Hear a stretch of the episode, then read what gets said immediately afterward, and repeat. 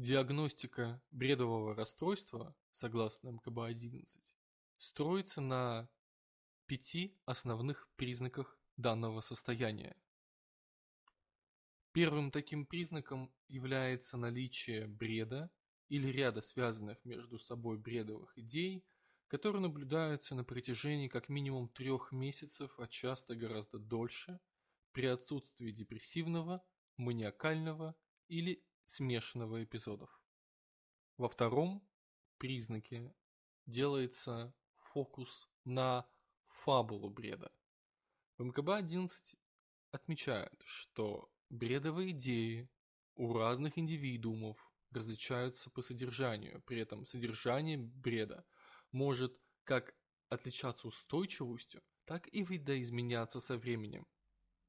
Чаще всего встречается бред преследования, соматический бред, например, убежденность в том, что внутренние органы разлагаются или плохо функционируют, несмотря на нормальные результаты медицинских обследований.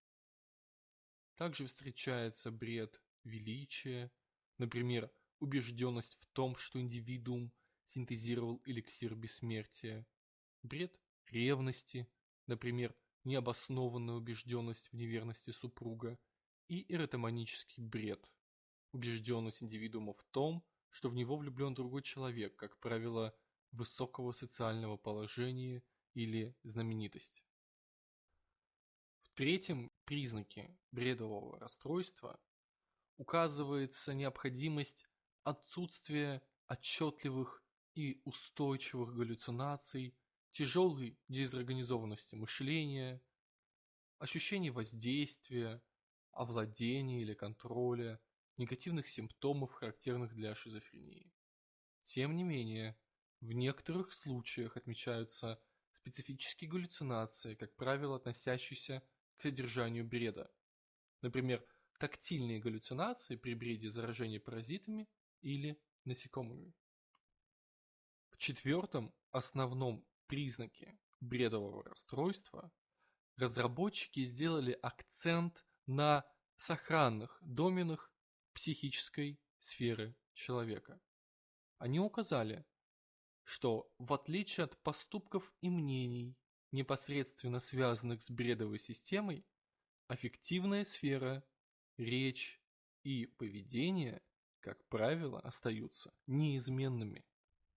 В последнем, пятом признаке бредового расстройства указывается, что симптомы пациента не являются проявлением другого заболевания, например, опухоли мозга, и не являются следствием воздействия на центральную нервную систему психоактивных веществ или лекарственных средств, таких как кортикостероиды, например.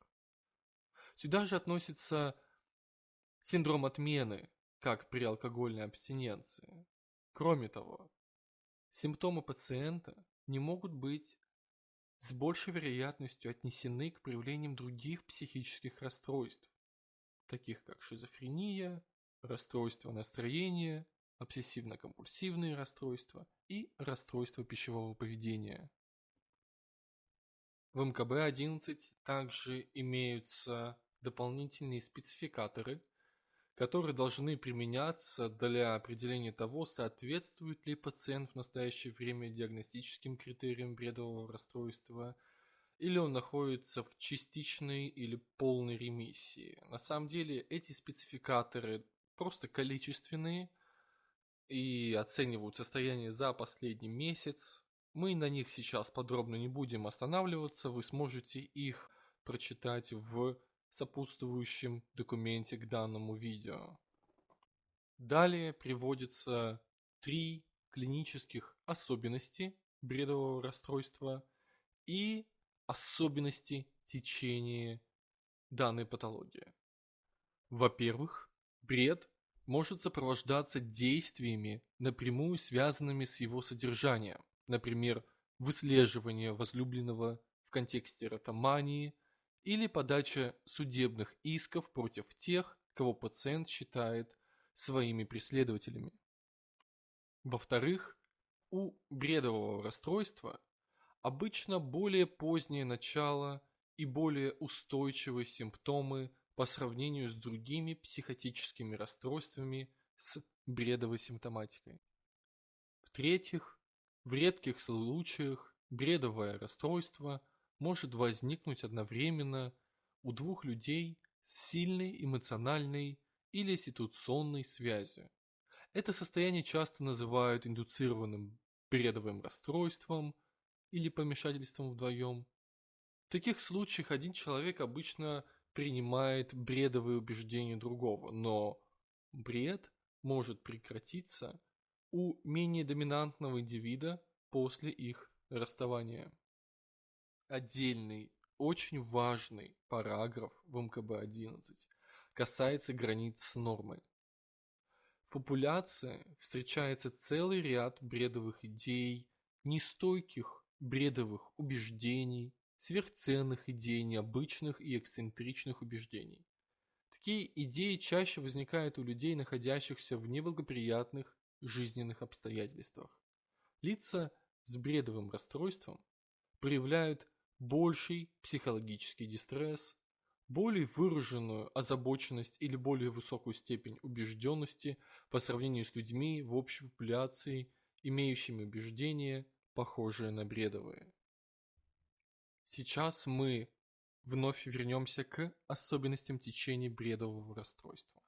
В МКБ-11 их выделено 5 штук. Во-первых, у бредового расстройства обычно более позднее начало и более устойчивые симптомы по сравнению с другими психотическими расстройствами с бредовой симптоматикой. У некоторых людей с бредовым расстройством может развиваться шизофрения, что еще раз подчеркивает единство расстройств шизофренического спектра.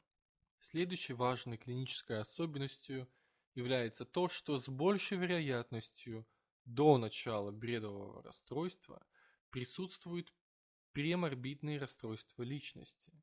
При этом уровни функционирования у лиц с бредовым расстройством, как правило, лучше по сравнению с лицами с шизофренией или другими первичными психотическими расстройствами.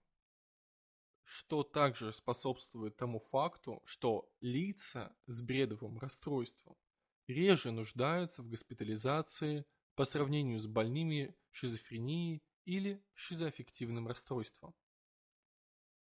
Бредовое расстройство имеет также возрастные особенности.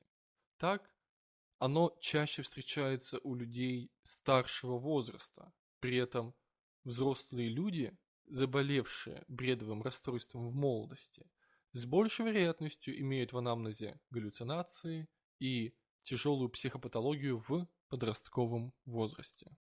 В МКБ-11 особое значение придают культурным особенностям. Так, культурные факторы могут влиять на проявление и диагностику бредового расстройства.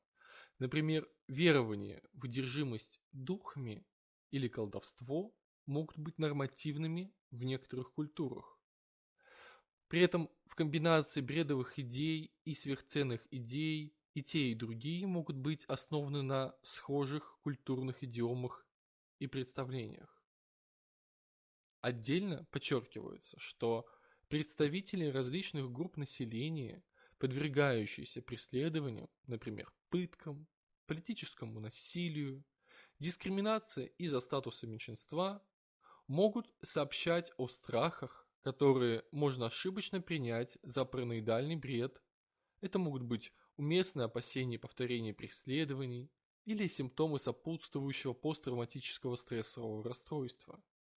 Для постановки точного диагноза нужно собрать историческую информацию и учесть культурный контекст, чтобы определить истинность убеждений, связанных с преследованием. Каких-то значительных половых различий в заболеваемости бредовым расстройством нет.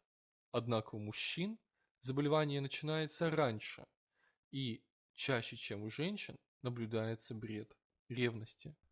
Ну и, наконец, моя любимая рубрика «Дифференциальная диагностика» с Евгением Касьяновым.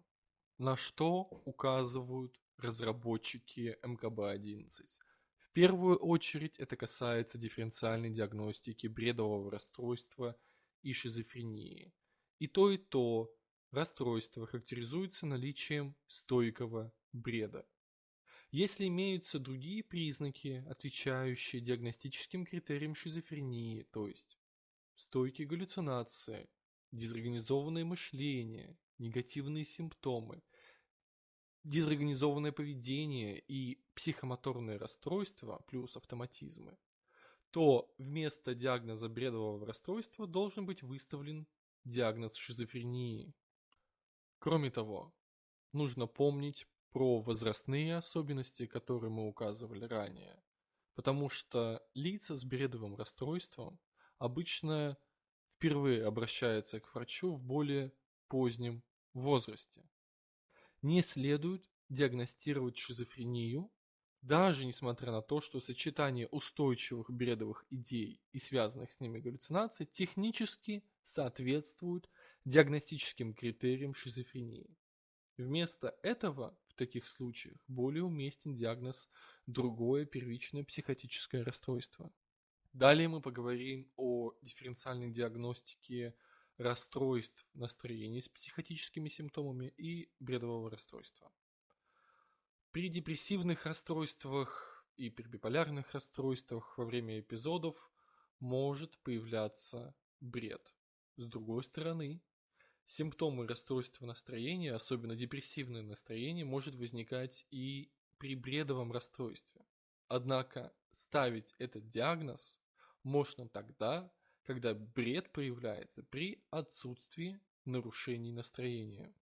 Не менее важно уметь проводить грамотную дифференциальную диагностику бредового расстройства с обсессивно-компульсивным расстройством, дисморфическим телесным расстройством, ипохондрией и патологической озабоченностью запахом своего тела.